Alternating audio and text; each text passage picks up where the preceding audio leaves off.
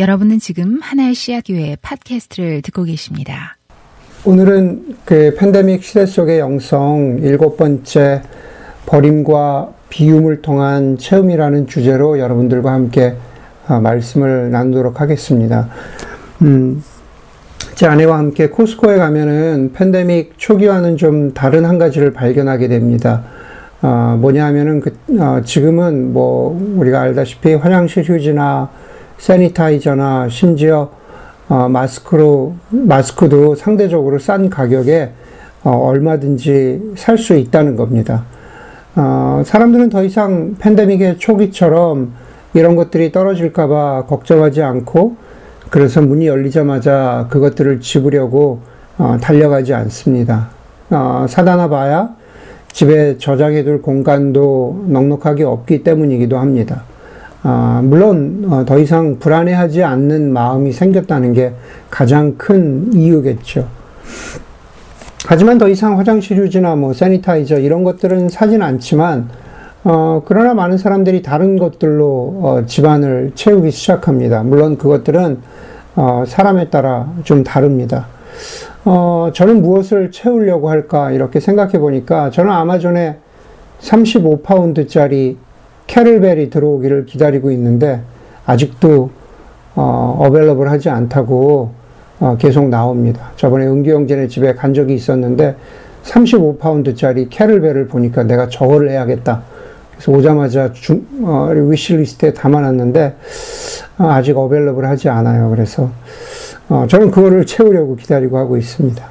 집에서 일하는 사람들은 새롭게 집에 오피스를 꾸미거나 혹은 원래 집안 가구들을 이리저리 옮기기도 하고 또 경우에 따라서는 어, 팬데믹이 길어지다 보니까는 뭔가 좀 버려야겠다라는 그러한 마음이 들기도 하고 그러한 상황에 처하기도 합니다. 혹은 집에 오래 있다 보니까 집에 있는 시간이 많아지다 보니까 아, 평소에는 잘 보이지 않던 것들이 눈에 들어옵니다. 그러면서 정리해야겠다라고 마음을 먹고 버리고 비우기 시작합니다. 그런데 그런 경우만 있는 게 아니죠. 제가 저번 설교에서, 다른 설교에서 말씀드린 것처럼, 어, 뭐 자기에게 주는 보상처럼 무엇인가 더 주문하고 또 채우는 사람도 있습니다.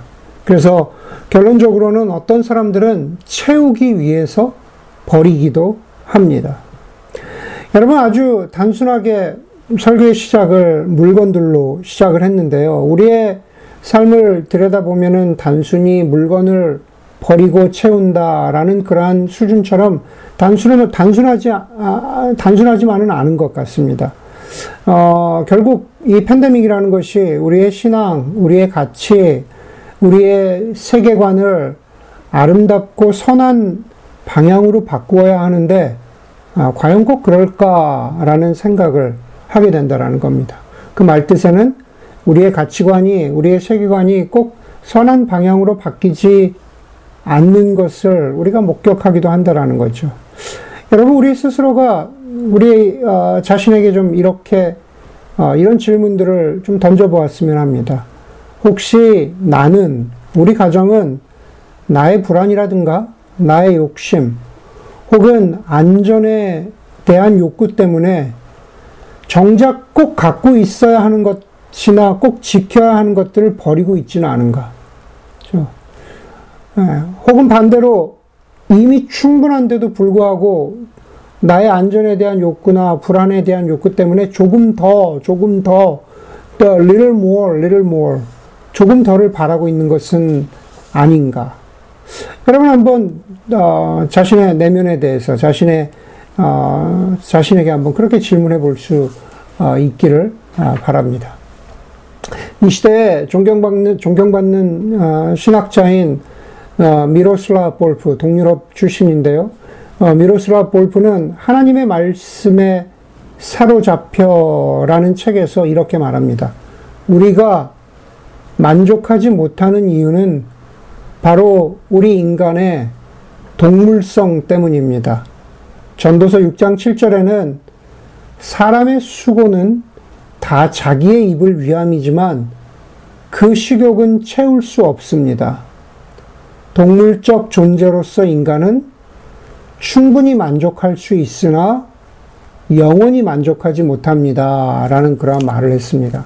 조금 어렵지만 설교와 더불어서 어, 나중에 설교 원고를 좀 더 깊이 묵상해 볼 수 있기를 바랍니다. 인간의 동물성, 동물적 존재로서 인간은 충분히 만족할 수 있으나 영원히 만족하지 못합니다.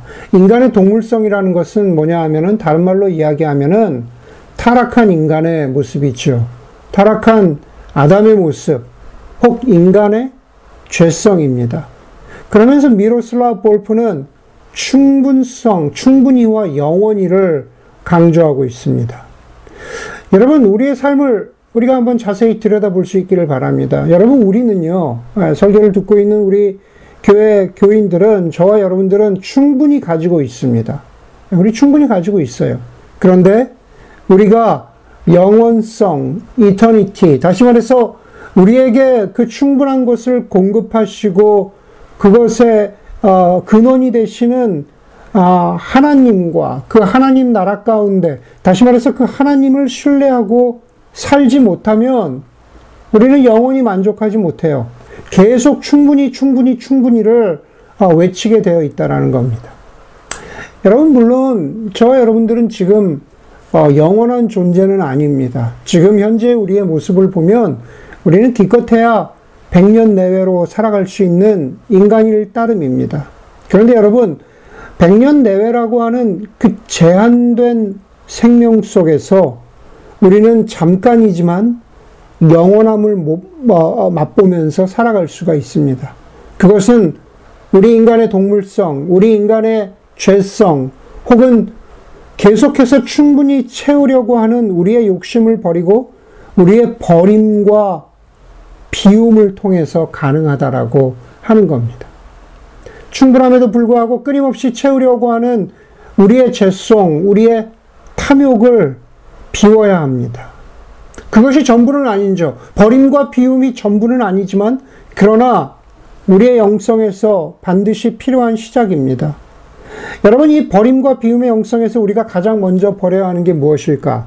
그것은 바로 우리 자신입니다. 우리 자신, 여러분들, 이름을 가지고 있는 여러분 자신, 개성을 가지고 있는 여러분 자신, 예, 아닙니다. 여러분의 자아, 여러분의 셀프를 버리라는 것이 아닙니다. 우리의 자신을 버려야 한다는 것은 나의 중심성, self-centeredness를 버리라는 말입니다. Self-centeredness. 다시 말해서 모든 것이 내 중심으로 오늘, 오늘 설교의 예화를 들자면 내 중심으로 무엇인가 충분히 채워야 한다. 내 중심으로 무엇인가 아, 나의 욕구를 채워야 한다. 그런 의미에서 자아를 버리지 않으면, 그런 의미에서 내 자아 중심성을 버리지 않으면 결국 버림과 비움의 목적이 역설적이게도 내가 된다라는 거죠. 여러분, 다른 종교나 명상들을 보세요. 많은 종교나 명상에서 말하는 버림은 결국 내가 중심이 되는 버림이고 비움이죠. 한번 잘 생각해 보세요. 예, 내 안에 있는 버림, 내 안에 있는 비움이라는 겁니다. 그런데 여러분, 자아를 버리지 않고, 다시 말해서 내 자아 중심성을 버리지 않고, 어떻게 버림과 비움이 가능할까? 예. 여러분, 그것이, 그것이 바로 복음이 말하는 어, 버림과 비움입니다. 갈라디아에서 말씀해 보면, 갈라디아서 2장 20절에, 이제는 내가 사는 것이 아니요, 내 안에 그리스도께서 사는 것이다. 라고 말합니다. 우리 안에 그리, 우리 안에 내가 더 이상 살지 않는데요. 그건 내가 내 자아를 버리는 겁니까? 내가 해탈하는 겁니까? 내가 무엇인가 어떤 경지에 도달하는 걸까요? 아니요, 그것이 아닙니다. 그것은 나는 여전히 이때 내 자아, 내 자아 중심성을 버렸을 때 바로 그 자리를 예수 그리스도께서 차지하시는 것, 예수 그리스도께서 우리를 다스리시는 것, 그것을 내 안에 그리스도께서 사는 것이라고 사도 바울은 말하고 있죠. 그것을 다른 말로 그리스도와의 연합이라고 말하기도 합니다. 여러분, 오늘 우리가 읽은 본문, 우리 잘 읽어주었는데, 사실 우리가 읽은 본문은 많이 들어왔고, 많이 공부해 왔던 본문입니다. 예, 그 본문의 핵심은 나 중심적인 비움이 아닙니다. 나 중심적인 비움이 아니라, 나를 위한 비움이 아니라 그리스도가 어떻게 비움과 버림의 모범이 되시느냐. 라는 것을 보여주고 있는 그러한 본문입니다. 사도 바울이 2장 5절 오늘 본문을 시작하면서 빌립보 교회에 이렇게 말하죠. 여러분은 이 마음을 품으십시오. 그것은 곧 그리스도 예수의 마음이기도 합니다. 라고 말합니다. 내가 중심이 되는 게 아니라 우리가 바라보는 거예요. 그리스도, 그리스도의 마음을 품는 것, 그리스도의 존재, 그리스도의 어떤 형상이 우리 가운데 담아, 우리 가운데 들어오는 것, 우리 가운데 담기는 것, 그것을 오늘 본문을 통해서 말하고 있다라는 겁니다. 앞서 이 빌립보서 1장 20절에 보면은 어, 사도 바울이 이렇게 말합니다. 나의 간절한 기대와 희망은 내가 아무 일에도 부끄러움을 당하지 않고 온전히 담대해져서 살든지 죽든지 전과 같이 지금도 내 몸에서 그리스도께서 존귀함을 받으시라는 것입니다. 여러분, 사도 바울이 뭐라 그래요? 어, 어, 바로 뭐라 그럽니까? 2장 5절에서는 그리스도 예수의 마음을 품으라고 그렇게 말하고 1장 20절에는 내 몸에서 그리스도가 존귀하게 되라고 말합니다. 몸과 마음 둘 다를 말하죠. 내 마음 속에 그리스도를 품고 내 몸이 그리스도의 존귀함을 닮아가라고 그렇게 말하는 겁니다. 네, 마음과 몸, 다시 말해서 한 사람의 온 존재 자체가 그리스도 안에서 살아가는 거죠. 그것은 그것은 선불교나 명상에서 이야기하는 버림과 비움, 비움과는 아, 본질적으로 다른 버림과 비움입니다. 19세기에 미국의 대부흥을 주도했던 뉴잉글랜드의 조나단 에드워드 목사님이란 분이 계십니다. 그분의 가장 유명한 책이 신앙 감정론이라는 그러한 책입니다. 되게 어려운 책인데요. 신앙 감정론에서 조나단 에드워드가 애정, affection, 신앙에 있어서의 애정, affection의 중요성을 굉장히 강조합니다. 조나단 에드워드 목사님이 말하는 애정이라는 것은 우리의 존재가 원하고 따라가기를 바라는 방향이라고 말씀하셨습니다. 애정은 우리의 존재가 원하고 따라가기를 바라는 방향. 쉽게 말하면 마음이 원하는 거죠. 설교 원고에는 없지만은 가령 뭐, 어, 뭐, 예를 들어서 형제들이 젊었을 때, 와, 저, 저 여학생 진짜 이쁘다 그러면은 발길이 그쪽으로 따라가잖아요. 뭐 적절한 비유인지 모르겠지만 우리의 마음이 바라는 방향입니다. 그 지향성입니다. 우리의 마음이 원하는 바는 우리의 몸으로 표현될 수밖에 없다라는 거죠. 사도 바울은 마음과 몸, 다시 말해서 인간의 온 존재가 그리스도를 증거하고 드러내는 것을 선포합니다. 그리고 그리스도를, 우리의 온 존재가 그리스도를 드러내는 것이 어떤 것인지를 예수 그리스도를 통해서 우리에게 어, 보여주고 있습니다. 오늘 오늘 6절과 7절에 보면은요. 오늘 6절과 7절에 보면은 6절은 버림과 비움에 있어서 6절은 예수님이 하시지 않은 것. 예수님이 하시지 않은 거예요. 7절은 반대로 예수님이 하신 것에 대해서 우리에게 가르쳐 주고 있습니다. 6절을 보면 먼저는 6절에서 이렇게 말하죠. 그는 우리가 예수 그리스도의 마음을 닮아야 되는, 닮아야 하는데 그분, 예수님은 하나님의 모습을 지니셨으나 하나님과 동등함을 당연하게 생각하지 않으시고 그랬습니다. 그는 하나님의 모습을 지니셨으나 여기서 모습을 뜻하는 헬라어는 모르페입니다. 모르페. 7절에 보면은 예수님이 종의 모습을 가지셨다 그러잖아요. 똑같은 단어요. 하나님의 모습을 지니셨으나 7절에 종의 모습을 가지셨다. 거기 똑같은 종은 어, 종의 형상을 가지셨다라고 이야기할 때 번역되는 똑같은 단어 모르페입니다. 그는 하나님의 모습을 지니셨으나 라는 말은 예수님의 본질이 하나님과 똑같다라는 겁니다. 100% 하나님의 본질을 가지고 계시다는 그런 뜻이에요.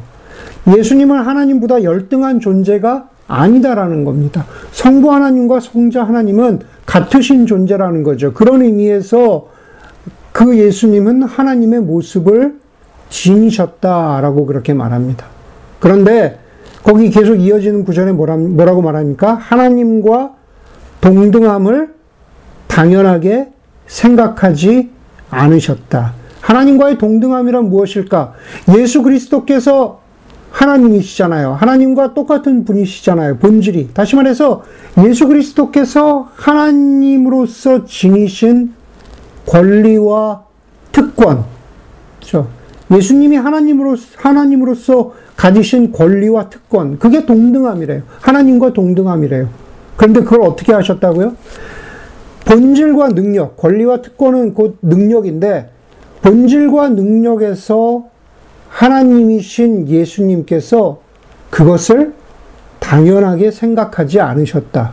다시 말, 다시 말해서 그 하나님으로서 누릴 모든 유익을 취하지 않으셨다. 그 유익을 누리지 않으셨다. 이런 말이에요. 그것을 버리셨다. 예. 당연하게 생각하지 않으셨다. 버리시, 버리셨다. 그렇게 말하고 있는 겁니다. 다시 말해서 6절은 하나님이신 예수님께서 어, 그렇게 하실 수 있음에도 불구하고 하지 않으신 거죠. 그리고 7절은 예수님이 하신 것입니다. 오히려 예수님이 무엇을 하셨습니까? 7절에 보니까 자기를 비워서 종의 모습을 취하셨다. 이렇게 말합니다. 예수님이 하신 것은 자기를 비워서 종의 모습, 종의 모르페, 종의 형상을 가지셨다라는 겁니다. 예. 첫 번째 뭡니까? 예수님이 하신 일? 자기를 비우셨대요. 예수님이 비우셨다. 비우셨다라는 케노오라는 그러한, 그러한 단어에서 케노시스, 비움, 헬라어의 비움이라고 하는 그런 케노시스가 아, 유래되었죠. 그래서 어, 여러분 교회 역사를 보면은요, 특별히 수도원 운동, 있죠? 자신의 어떤 세속, 속세를 버리고 수도원으로 들어간 많은 수도원 운동의 역사를 보면은 거기서 빠질 수 없는 것이 바로 케노시스의 영성, 비움의 영성이라는 겁니다. 그런데 여러분, 여기서 케노시스, 케노, 비웠다라는 것이 그냥 단순히, 어, 어, 나의 욕심을 비웠다? 내가 세속의 어떤 연연해 하던 욕망과 바램과 소원들을 비웠다? 그냥 단순히 그 정도의 비웠다라는 뜻을 가지고 있지 않아요. 그 부분이 흔히 얘기하는 동양 종교나 어, 묵상에서 묵상과는 또 좀 좀 구별되는 부분입니다. 여기서 비웠다라는 것은 비움, 케노라는 단어에는 굴욕을 받아들이고 권리를 포기한다라는 뜻이 담겨 있어요. 예. 굴욕을, 부끄러움을 받아들이고 권리를 포기한다라는 뜻이 케노에 비웠다라는 뜻에 담겨 있대요. 예, 우리가 흔히 이야기하는 비우자, 마음을 비우자, 이런 것과는 좀 다르잖아요. 거기에는 부끄러움을 받아들인다, 네, 이런 거 없거든요.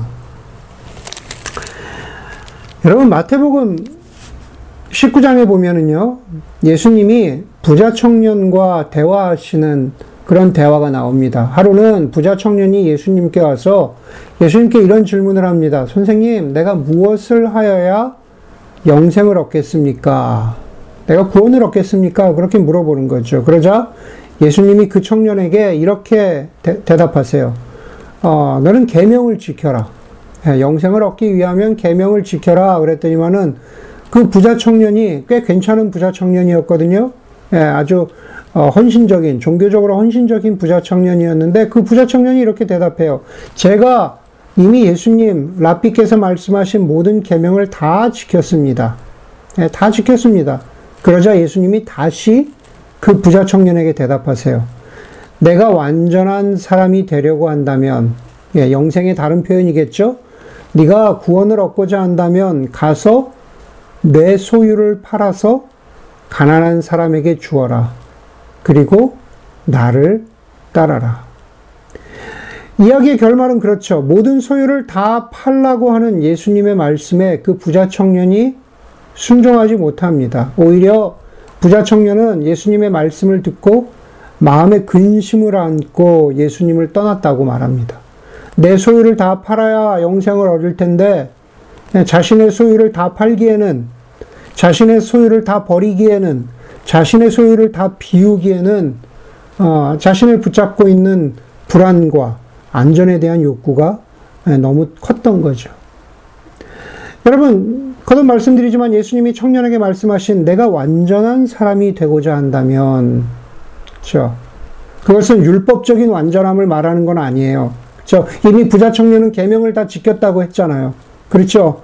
이런 이런 이러한 것을 지키면 완전해지고 그렇지 못하면 완전하지 않다라고 하는 계명적인 혹은 혹은 어, 정죄가 강한 이것을 지키면 너는 완전하지 못해라고 그렇게 심판받고 정, 정죄받는 그러한 완전함을 예수님이 말씀하고 계시는 건 아니에요. 그거는 그거는 복음이 아닙니다. 오늘 오늘 바울이 말한 여기서 예수님이 부자 청년에게 말씀하신 네가 완전한 사람이 되고자 한다면이라는 것은 오늘 본문으로 돌아가면 본문에서 바울이 말한 예수님의 마음을 갖는 것, 우리의 몸과 삶을 통해서 예수 그리스도가 존귀함을 받게 되는 것이죠. 내 소유를 다 파는 것, 권리를 포기하는 것, 그렇죠? 부끄러움을 당하기까지, 수치를 당하기까지 내가 나를 비우고자 하는 헌신과 하나님을 향한 신뢰가 있는 것. 그것이 바로 완전함을 말하는 것이죠. 그것이 바로 kenosis입니다. 제가 지난주에 어느 책을 읽는데요.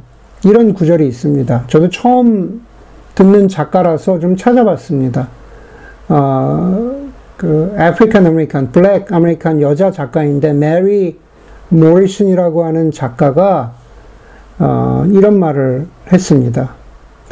내가 온전하게 체험해보지 못한 것에 대해 설득력 있고도 확신 있게 글을 쓸 때마다 삶이 나를 멈칫하게 만든다라는 구절이었습니다. 예, 설교문 보고 계신 분들 보세요. 내가 100% 체험해보지 못한 것에 대해서 설득력 있고 확신 있게 글을 쓸 때마다 삶이 나를 멈칫하게 만든다. 오늘 마태복음 19장의 부자 청년의 비유를 제가 여러분들한테 말하죠.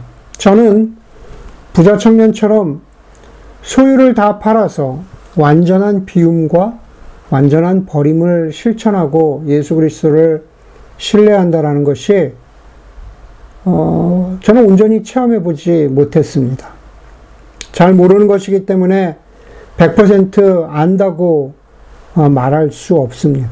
그런데 지금, 지금 오늘 이 자리에서 목사로서 여러분들에게 여러분, 예, 부자 청년처럼 살지 말고 여러분 버림을, 소유를 다 팔아서 예수 그리스도의 마음을 가지면서 우리가 그렇게 살아야 되지 않겠습니까?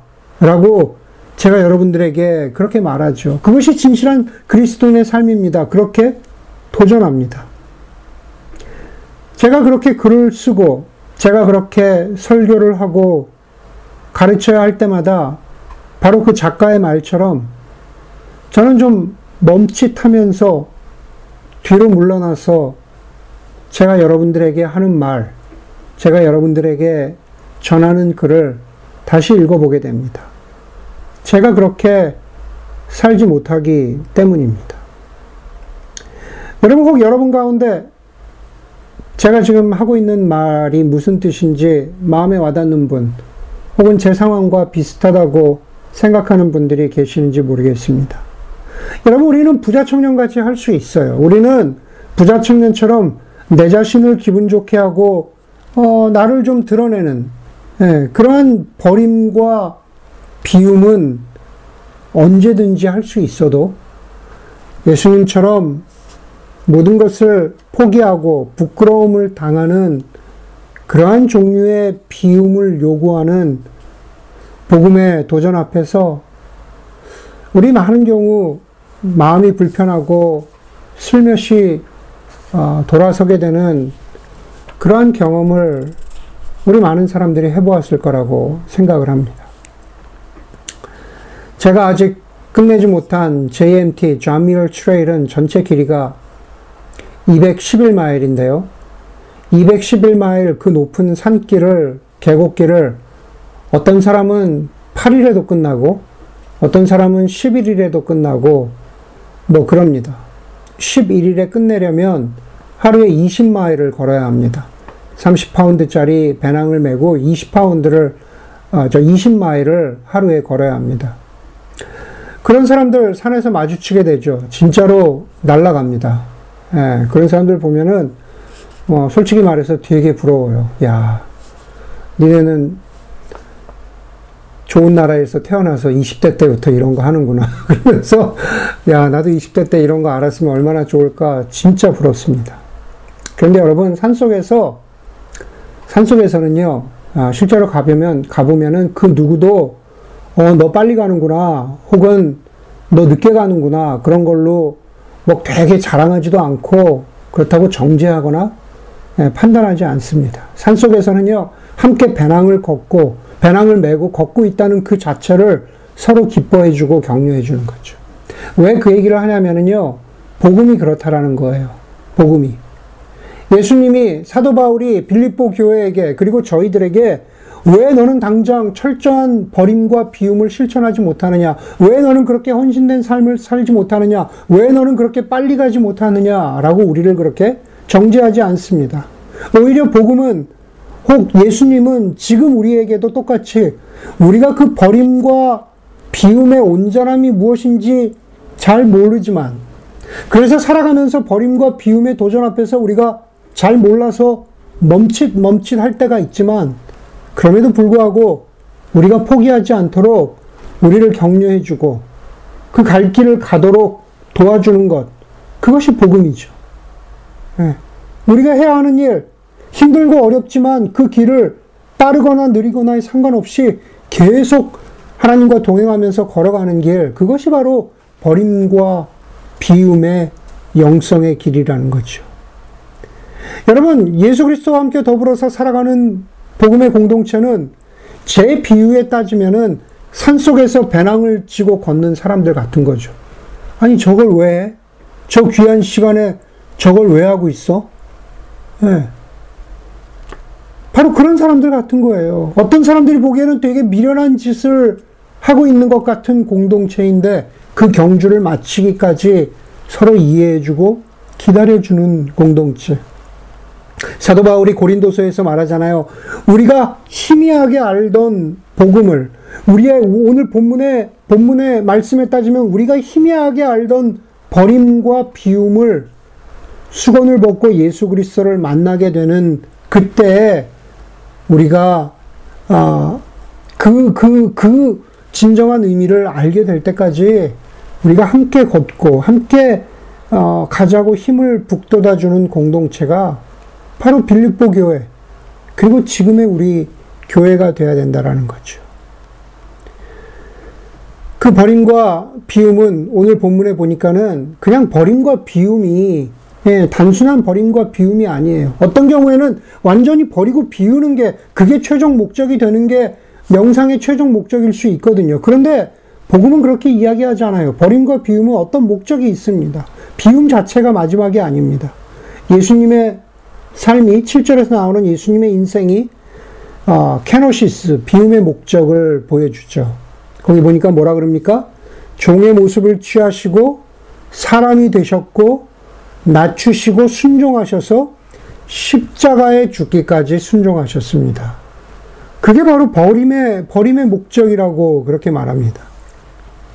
여러분, 구약에서 예수님을 예언하는 많은 책들이 있는데, 이사야서에 보면은 예수님을 무엇이라고 예언합니까? 예수님을 바로 고난받는 종이라고 예언하고 있죠. 예수님 고난받는 종이래요. 예수님 순결한 어린 양이라고 그렇게 이사야 선지자가 예언합니다. 예수님 고난받는 종의 모습으로 그리고 있죠. 종으로 오셔서 이 땅에 오셔서 세상을 구원하실 것이다. 오늘, 오늘 2장 7절에 보니까는, 예, 종의 모습을 취하시고, 100% 하나님이셨는데, 100% 종이 되셨대요. 100% 인간이 되셨답니다. 예. 예수님의 버림과 비움은 자기를 위한 버림과 비움이 아니죠. 타인과 세상을 위한 버림과 비움. 세상을 구원하기 위한 버림과 비움이죠. 여러분, 우리가 버림과 비움의 영성을 말한다면 그것은 잠시 우리의 기분이 좋아지는 그러한, 그러한 영성이 아닙니다. 그것은 종의 모습을 가지신 예수 그리스도를 본받아 우리가 세상을 어떻게 섬길 것인가, 다른 사람들을 어떻게 섬길 것인가 라는 버림과 비움으로 나가, 나가야만 하는 거죠. 자, 여러분들에게 어, 말씀하고 도전합니다. 무엇을 버리고 무엇을 비우고 있습니까? 집안 살림살이 약간, 옷까지 약간, 예, 뭐 타지 않는 자전거, 뭐 무엇이 되었던, 정작 버려야 하는 불안과 욕심과 허영은 그대로이고, 하나님을 향한 신뢰, 하나님을 향한 사랑, 하나님 안에서 온전하고 거룩한 존재가 되기를 바라는 열정, 혹은 주님처럼 세상을 섬기는 헌신은 언제든지 부자 청년처럼 버리고 있는 것은 아닌지. 여러분, 팬데믹이라는 바로 이 상황은 우리에게 좋은 것이고 유익한 것입니다. 오. 네. 불필요한 것들을 버리고 정작 필요한 것들을 지키도록 우리를 단련시키고 이끌어간다라는 면에서 유익한 것이라는 뜻입니다. 여러분, 저와 여러분들의 버림과 비움은 모두 다를 것입니다. 몸의 비움, 마음의 비움일 수 있을 것이고, 지금 당장일 수도 있을 것이고, 혹은 나중이 될 수도 있을 것입니다. 그러나, 나와 우리가 충분하다 생각하는 그 버림과 비움에 안주하지 않고, 혹은 그것을, 내가 이것을 버렸다 자랑하지도 않으면서, 버림과 비움 자체가 목적이 아닌 또 다른 목적, 예수님의 하나님 나라의 복음을 드러내고 열매를 맺는 것이 버림과 비움의 목적이 되는 그러한 삶을 살아가는 여러분들이 되기를 주의 이름으로 간절히 소원합니다. 함께 잠시 기도하도록 하겠습니다.